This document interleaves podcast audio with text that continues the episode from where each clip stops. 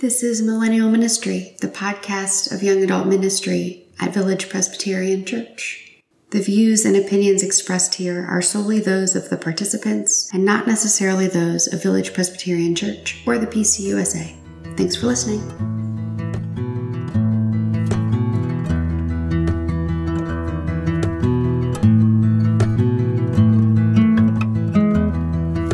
Hey, y'all.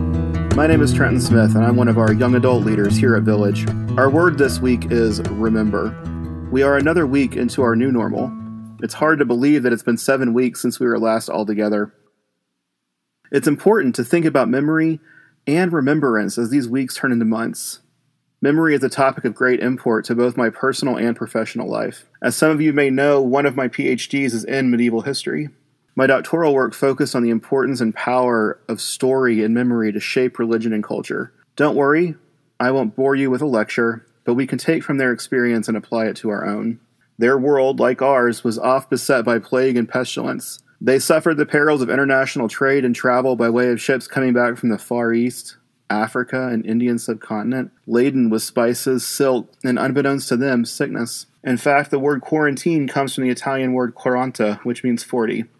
It refers to the 40 days that the Venetians made sailors stay aboard their ships before they could disembark at the end of their journeys. It was into this world of fear that the idea of memory was reborn thanks to contact with the Islamic world and the rediscovery of ancient philosophy, particularly the Platonic myth of Atlantis. Plato's tale of the city that was found just beyond the Pillars of Hercules drove home the idea that nothing human lasts forever even that which would be considered perfect. Only the divine is eternal. This new idea was brought to the common person in the expression memento mori, which is Latin for remember that you are mortal. The literal reading of this phrase would seem to suggest that it's reminding the listener that death is inevitable, which is true. None of us will get out of here alive. But more than that, it is a call to live. Being mortal means we get to experience all the good, beauty and joy that is in this world, even in the midst of the hell of plague. There is still redemption in this world everywhere you look. I am reminded of Mr. Rogers' admonition to look for the helpers when you are in need of joy or comfort. When we remember that we are mortal, it forces us to look up from the suffering and the hardship to the smallest gifts that surround us. This phrase and the act of memory itself call us to both mourn the hard and celebrate the good.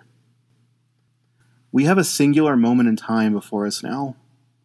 We have all been confronted with mortality, but we have a new chance to embrace life abundant because of it. In our psalm for this week, the psalmist is feeling her mortality. Life is rough and she is seeking hope. So she remembers. She remembers her God, but with that, she remembers the good. Where God is, there is good. So I too remember the good and joyful. I remember halcyon days where I could sit with my best friend and a bottle of wine on her couch and laugh until our sides hurt until late into the night. I remember the joy of pizza and wine on a patio with a friend. I remember the feeling of getting on an airplane to go back to Europe. I remember good hugs. I remember the joy of impulse buying at rainy day books. I remember manicures, pedicures, haircuts, and not looking ratchet. I remember concerts at Starlight, symphonies at Kauffman, and honky tonks in Austin. I remember the community we formed on Thursdays and the stillness of the gathering, even sneak attack over the back hugs from Jim. I certainly remember the overwhelming joy of tailgating at Arrowhead before watching the Super Bowl champion Kansas City Chiefs run up the score on a crisp and cloudless Sunday afternoon. We are mortal, but we are also alive. This time will soon end and we will begin life anew. When we do that, we will remember that which God has brought us through. Memento mori, the psalmist reminds us. Remember, you are mortal. But mortality does not just mean death, mortality also means life. This week, I hope you will find the good in the present and the joy in the past.